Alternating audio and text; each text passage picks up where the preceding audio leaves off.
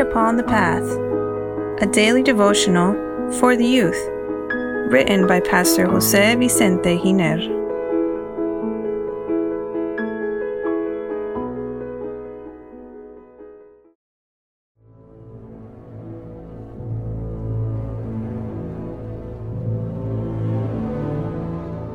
November 15 Silence before the accusers.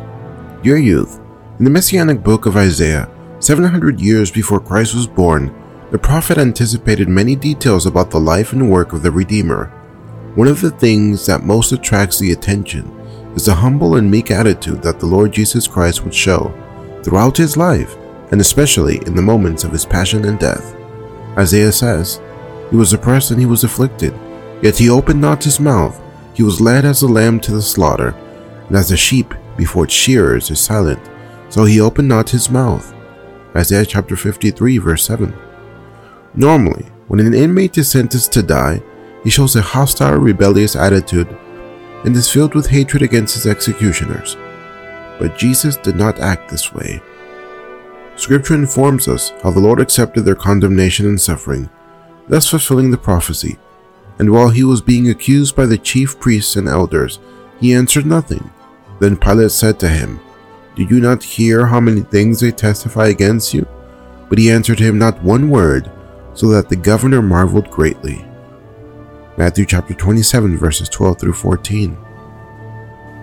The Savior did not shut up because he hated his adversaries. No, he was merciful and kind. He did not hold a grudge against any human being in his heart. In fact, on the cross, he prayed for those who were killing him. His silence was due to the fact that he did not want to give any advantage to his accusers. Any word that he would say would have been used against him or misinterpreted. What people needed to know, he had already said.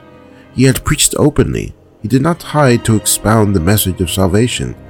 Among his public were all kinds of people, and sometimes there were spies sent by the priests to to control whom they considered a danger to their interests.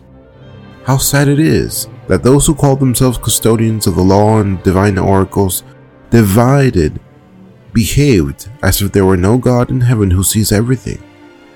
This has been repeated over and over again throughout history. That is, those who professed to believe in God and boasted of serving Him imposed the death penalty on those who denied their faith or went against the established faith. What a tremendous paradox. How can a person who calls himself a follower of Christ take the life of another person for not thinking like him in matters of faith? If someone says, I love God and hates his brother, he is a liar. For he who does not love his brother whom he has seen, how can he love God whom he has not seen? First John chapter 4 verse 20. The Lord Jesus never hurt anyone did not identify with the armies of this world, nor did he march under any flag or political creed. He had come to seek and save that which was lost. He did everything in his power to bring forgiveness to the Jewish people. And even the priests had their chance. Malefactors, murderers, prostitutes, thieves, tax collectors, soldiers, kings, and all the clergy had the opportunity to accept him as their personal Savior and Messiah. All received evidence, some accepted it, others rejected it. And you, dear youth, what decision will you make? What does Jesus mean to you? May God bless you and have a happy day.